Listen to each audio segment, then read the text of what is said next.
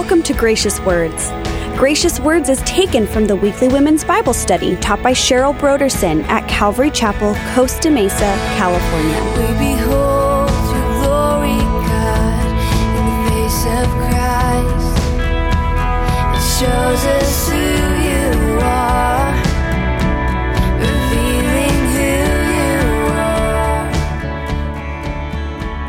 On today's program, we'll see how Abraham's servant was giving an overwhelming task, but he stepped out in faith, prayed, and trusted God with the outcome, and saw his prayers answered in miraculous ways.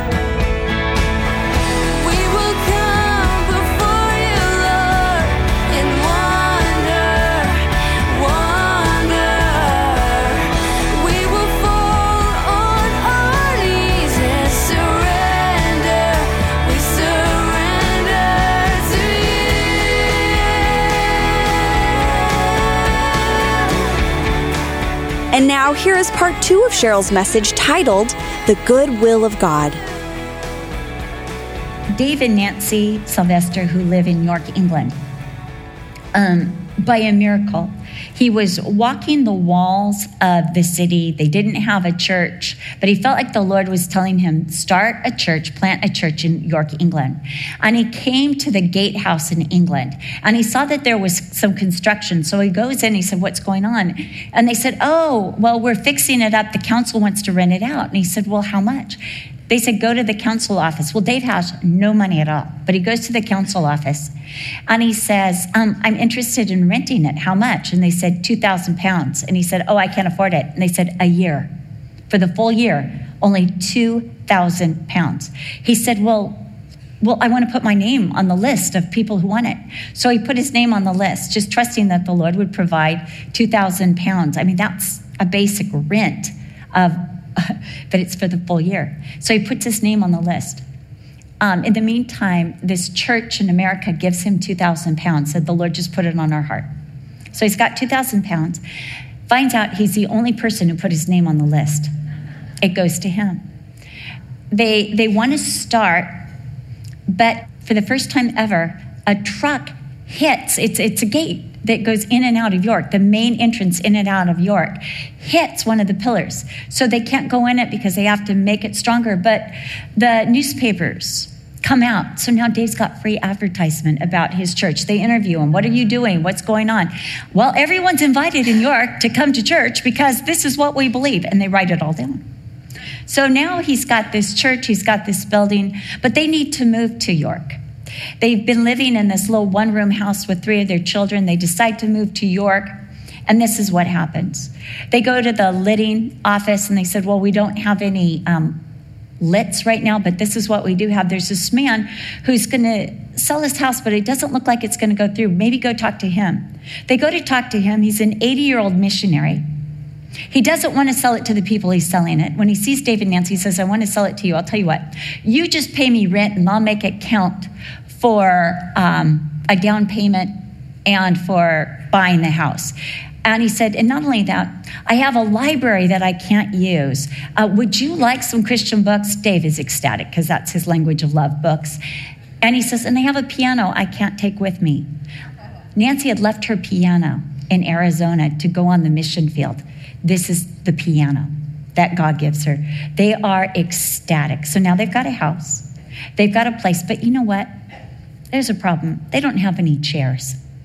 And I remember being at a conference in Hungary, and Dave's going, I know we have everything, but we don't have chairs. And I remember saying to him, Dave, God has given you a house, He's given you books, He's given you a piano, He's given you a place. He's not going to stop at the chairs.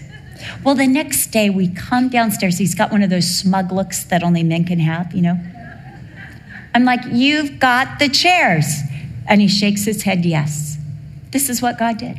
A country club calls up. How they got Nancy's phone number, Nancy doesn't even know to this day, and says, Look, we've got all these chairs. We heard you're a church. We heard you need chairs. We can sell them to you for a pound a piece. They're brand new, they're just the wrong fabric. And she said, Great. How many? And they said 75 chairs. She has exactly 75 pounds in her bank account. She goes, and the lady says, Oh, by the way, we, we counted wrong. There's 150. Nancy keeps writing the check knowing there's not 150. And she's thinking, well, God, you can multiply. I don't know how you're going to do it, but maybe by the time this goes through. And the lady looks at her and says, What are you doing? She says, I'm writing a check. She says, No, they've already been paid for. To this day, Dave and Nancy do not know how those chairs were paid for. There's so much more, but I just remember God's not going to stop. He's not going to stop short of fulfilling all of his promises. In the Bible, he's not going to stop short, having come this far. And this is what Abraham bases his confidence on. God has kept his word thus far. He is not going to stop now. But he says to the servant, if the woman is unwilling, then you're released from this obligation. So the servant sets out after his oath to Abraham. He takes 10 of Abraham's camels. He takes supplies and a treasury of gifts. And he arrives in Nahor. And he has the camels kneel down to rest and he begins to pray to God. Now, this is what my dad would call a directive prayer, a directed prayer. My dad said not to pray this way, but it worked for this guy, so I've tried it myself. And he says, Lord, will you reveal the right woman to me by having her volunteer to water the camels? That is quite an undertaking. Now, I know what it says in our little book of how much water a camel can drink, but on the internet, on fact check, it said that camels can drink 53 gallons of water in three minutes. Multiply that by 10 camels, 10 camels, 53 gallons each, and you've got 530 gallons. One gallon of water uh, weighs 10 pounds. So, do you realize what this servant is actually praying for? Lord, give me a robust, strong, willing to work hard for no visible reward, hospitable and caring woman for my master's son. He's not asking for beauty, is he? Lord, give me beautiful, great figure, good eyes. No. Robust, strong, willing to work hard for no visible reward, hospitable and caring. you, my aunt, who was a pastor, it's on my mom's side, so she's got all the, you know, whatever. But my aunt was a pastor and she went out on a call. This man had lost his wife, and she went to the house to, you know, minister to him. And, you know, she said, You know, I'm so sorry about sister so and so, but she's in glory. The man just put his head down and shook it from right to left and said, I'm going to miss that woman. She was a hard worker. My aunt said she just got up and left the house. This is a lot of trips to the well. It's quite a few bucketfuls. But when the servant is still silently praying, here comes beautiful Rebecca with her pitcher on her shoulder to draw water. The servant runs to her and asks for a drink. Not only does she give his servant the drink, but then she volunteers to fill the trough with water for the thirsty camels. Now the servant remains quiet till he can ascertain who this young girl is. I don't know what his thinking process is. Uh, maybe the girls here in Nahor are really nice and love camels. But he immediately rewards the girl for her service with a nose ring and bracelets, then inquires if there is lodging at her house. At that moment, she reveals that she is the daughter of Bethuel, the son of Nahor, after whom the city is named. I think she's saying, Oh, I'm a person of, of you know, interest. My grandfather is the one who founded this city. And yes, there is lodging at our house. At this word, the servant realizes how faithful God has been to him. And he bows his head, and right there, in the center of town by the well, he begins to worship. Blessed be the Lord God of my master Abraham, who has not forsaken his mercy and truth toward my master. As for me, being on the way, the Lord led me to the house of my master's brethren. The Lord got me right here where I am supposed to be. Not only was God faithful to Abraham, but he had been absolutely faithful to Abraham's servant right in the very, so to speak, driveway of Rebecca's house. Rebecca runs home, informs her family of all that has taken place, and her brother Laban, seen I love this man, seen the ring in her nose. Whoa, where'd you get that nose ring? And seeing the bracelets. And then hearing the story of God's providence, runs out to meet the servant of Abraham himself and invites the whole entourage to the house. At dinner, the servant refuses to eat until he shares the whole story, the testimony, and receives the, the answer from Rebecca's family concerning the success of his mission. The family sees God's hand in all the workings. They agree to let Rebecca be the wife of Abraham's son. And at that point, the servant opens up his treasury and gives Rachel a change of clothes, more jewelry, and it's only a foretaste of her new identity and the blessings, the prestige, and the wealth that will come as Isaac's wife. He also enriches Laban and Rebekah's mother with gold and silver when they are willing to let her go. About 24 years ago, 1996, when the Lord spoke to Brian and I that we were to move to England, one of the hardest things to do was to tell my parents that the Lord was leading us to England. One of the hardest things for my dad to ever hear was that the Lord was leading us to England. He said he didn't mind Brian going to England. It was, it was me and, and the grandkids. But I remember my mom just sobbing, just breaking down and sobbing. And she called me um, Sunday morning before church, and she was just crying. And she said, Cheryl, I have been praying for England for 10 years. And I've been praying and interceding. I just never knew there would be a personal cost to my prayers. But I remember she said, Don't let my tears stop you from doing the will of the Lord.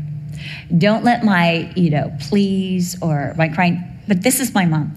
She used to have a box of See's candy. She would take a piece, and then she would hand me the box, and she said, Take it away, hide it, and don't give it back to me, even if I yell or scream. she would do that quite a bit. It didn't matter if it was ice cream or whatever. Take it away and don't give it back to me, even if I yell or scream. So she was saying to me, Even if I yell and scream, don't stop from doing the will of the Lord. A few days later, I read this passage. It was in my personal devotions. And the Lord spoke to me and said, Cheryl, I'm going to reward your mom and your dad for allowing you to go. I have a gift for them if, if and when and as they are willing to release you and Brian to my service. And I told that to my mom. I called her up and I said, This is what the Lord just showed me for you. And I remember what she said. She said, I don't like that. it might be true, but I don't like that. And I right now I'm not in a place to receive it.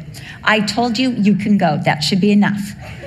And I said, even if I yell and scream, you still have to go, but I don't want to hear that. But I remember I had been in England for about six months. And what happened is I was just at that point saying, Lord, I miss my mom so much. I just really miss my mom. And the phone rang right then, like before I finished my prayer, the phone rang, and I hear, Cheryl, is this you? And I'm like, Mom. She said, I saw this these random numbers that your dad had written out on a piece of paper. And I thought, I wonder if that's Sherry. Don't ever call me that. That's her private name for me. And she said, So I just punched them in the phone, and it is. And I said, Mom, at this very moment, I was just crying to the Lord, telling him how much I missed you. And she said, Oh, isn't he so good? And I said, Yes. She said, And remember that thing that you told me about Rebecca? And I said, Yes. She goes, You know what? You're right. You're absolutely right. She said, You know, my time with the Lord has been so precious, and He's been giving me so many insights in His Word, new insights, precious insights that I wouldn't trade for anything. And she said, He really does reward the one who is willing to give Him everything. Never forget that conversation. The next morning, Rebecca's family tries to persuade the servant to stay another 10 days. I don't know if they yelled or screamed. He refuses. He wants to hasten back to his master. No doubt he is so excited at the prosperity, the immediacy, and answer to Abraham's commission. He wants to do this as fast as possible, maybe even got the camels back within 20 days on the way back. They ask Rebecca what she wants, and she says, I will go. And they send her off with a maid, which would have been more like a girlfriend, and a blessing. Our sister, may you become the mother of thousands, of ten thousands, and may your descendants possess the gates of those who hate him. Rebecca goes the long journey to a land far away. It is indeed a great commitment for Rebecca. As a woman, it means that she most probably will never ever see any of her relatives again. She's going to an unknown place to live in a tent, not a house. She's going to an unknown bridegroom, and she's going on the testimony of the servant of Abraham. Perhaps because she recognizes the hand of the Lord on Abraham's life, because the Lord has been preparing her for this day, or because she loves the testimony that includes her. To find out that she is part of God's story and that she has been chosen by God, called by God, and sought out by God. Rebecca goes, and as she arrives, there's no doubt a company of servants and people. Abraham had over 300 trained servants in his household, and they're milling about. But as she looks up, there's this, my own imagination kicks in here, devastatingly handsome man coming over the hills. And all of these men look like nothing. And she turns to the servant, and no doubt, don't you know, on this whole journey, she's like, What's he like? What's he look like? What's he talk like? What's his favorite thing to eat? You know, what's his favorite song? What's his favorite band? She's asking all the questions about Isaac to this servant, finding out all about Isaac. And now she sees. And she says, uh, to quote my granddaughter, ooh la la. and who is that? Not who are any of these, is he among these? But who's that? And he says, That's Isaac. That's my master's son. And immediately she puts the veil over her face, signaling that she agrees to this marriage. Now, I find it ironic that she went without knowing what Isaac looked like. And now Isaac is going to have to marry her without knowing what she looks like. Isaac as part of the marriage ceremony, takes Rebecca into his mother's tent. It is respectful. And by doing so, he's conferring to Rebecca all the esteem, respect, and position of Sarah, who had been the matriarch of the family and the covenant wife of Abraham and heir to all the promises of God. Now, Rebecca will be the matriarch of this family and the heiress to all the promises of God and the wife of the covenant. The final note of chapter 24 is that Isaac loved Rebekah and that he was comforted by Rebekah from his mother's death. Here is a chapter ultimately about trusting God. Abraham trusts God and therefore entrusts God's will to his servant. The servant trusts God to show him the right wife for Isaac. Bethuel and his wife and his son Laban entrust Rebekah to the servant. And Rebekah entrusts her life and future to the servant of Abraham and ultimately to Isaac. And what unfolds because of the trust and faith is the ultimate eHarmony story. Rich with suspense, will the servant find the right girl? Will the right girl be willing? Will Rebekah be attracted to Isaac? Will Isaac love Rebekah? The story of wealth. The servant is entrusted with riches, and the servant bestows the riches on Rebekah and her family. It's a story of enrichment. Rebekah's life is enriched by being in the lineage of the chosen of God. Rebekah's family is enriched with the gold and treasury that God has given to Abraham. The servant's faith is enriched as he sees that God not only meets Abraham with the promises, but also the servant. And Abraham's family is enriched with a robust, strong, willing to care for animals, beautiful woman. And Isaac is enriched with a godly wife that he loves. It's a story of divine encounters when you trust the Lord.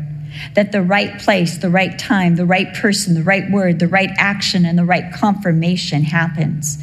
The servant goes in the right direction. The servant meets Rebecca of all the girls in the area. The family meets the head servant of Abraham, their relative. Rebecca sees Isaac coming up from the field and is immediately attracted. It's a story filled with typology. Abraham, like the Heavenly Father, entrusts the Holy Spirit, who is in charge of the operations of all of God's house, to find the bride for his son, Jesus. It is the Holy Spirit who is now preparing the church to be the bride of Jesus. The church, like Rebecca, is not an Israelite. She must be sought out and found, and she must be willing to leave all that she knows, all that is familiar, and marry the one she has only heard the witness of. It's a story rich in testimony. God is faithful to his word, to his promises, to his own, to his servants.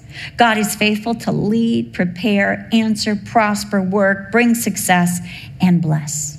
This story reminds us that God is absolutely faithful when we trust and entrust even the most delicate matters to Him.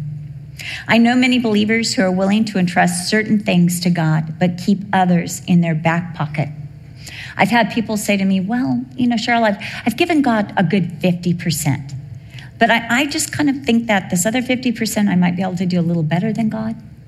I think of when Jesus gave the talents to the servants, to the one he gave the 10, to the other the five, the one, the one.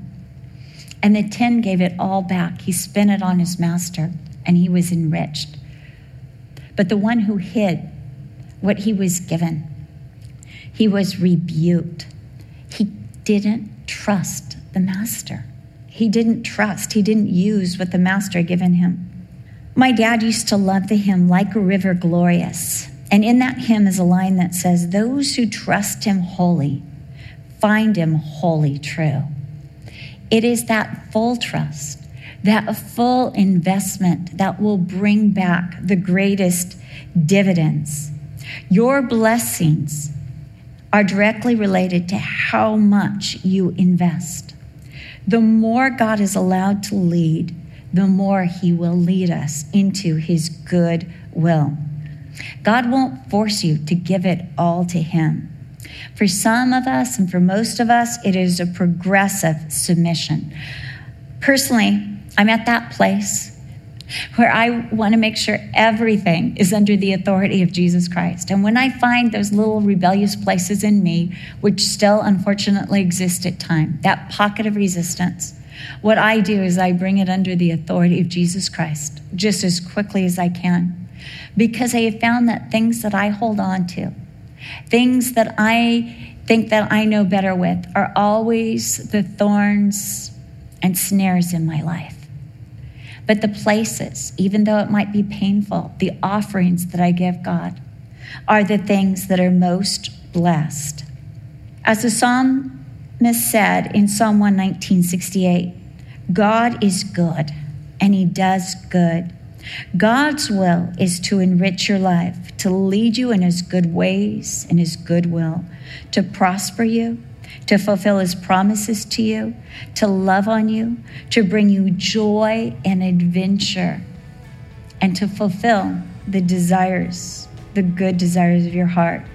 The more you trust and entrust to him, the more exciting and revolutionary your life will become.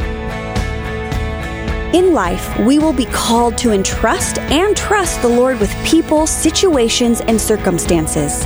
We will have to exercise faith and say, Not my will, but yours be done. But that can be hard and difficult.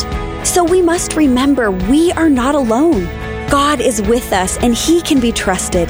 Abraham's servant prayed when he was faced with an overwhelming task, and God answered him miraculously.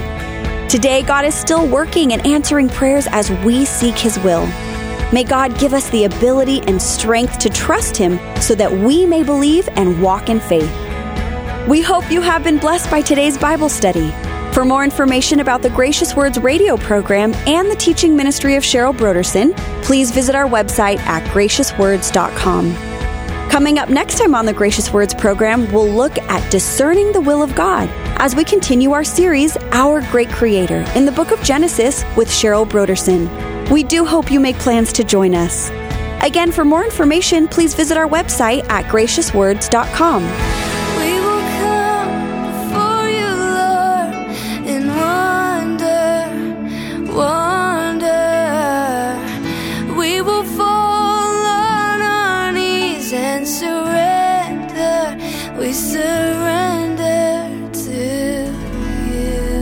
This program is sponsored by Calvary Chapel, Costa Mesa, California.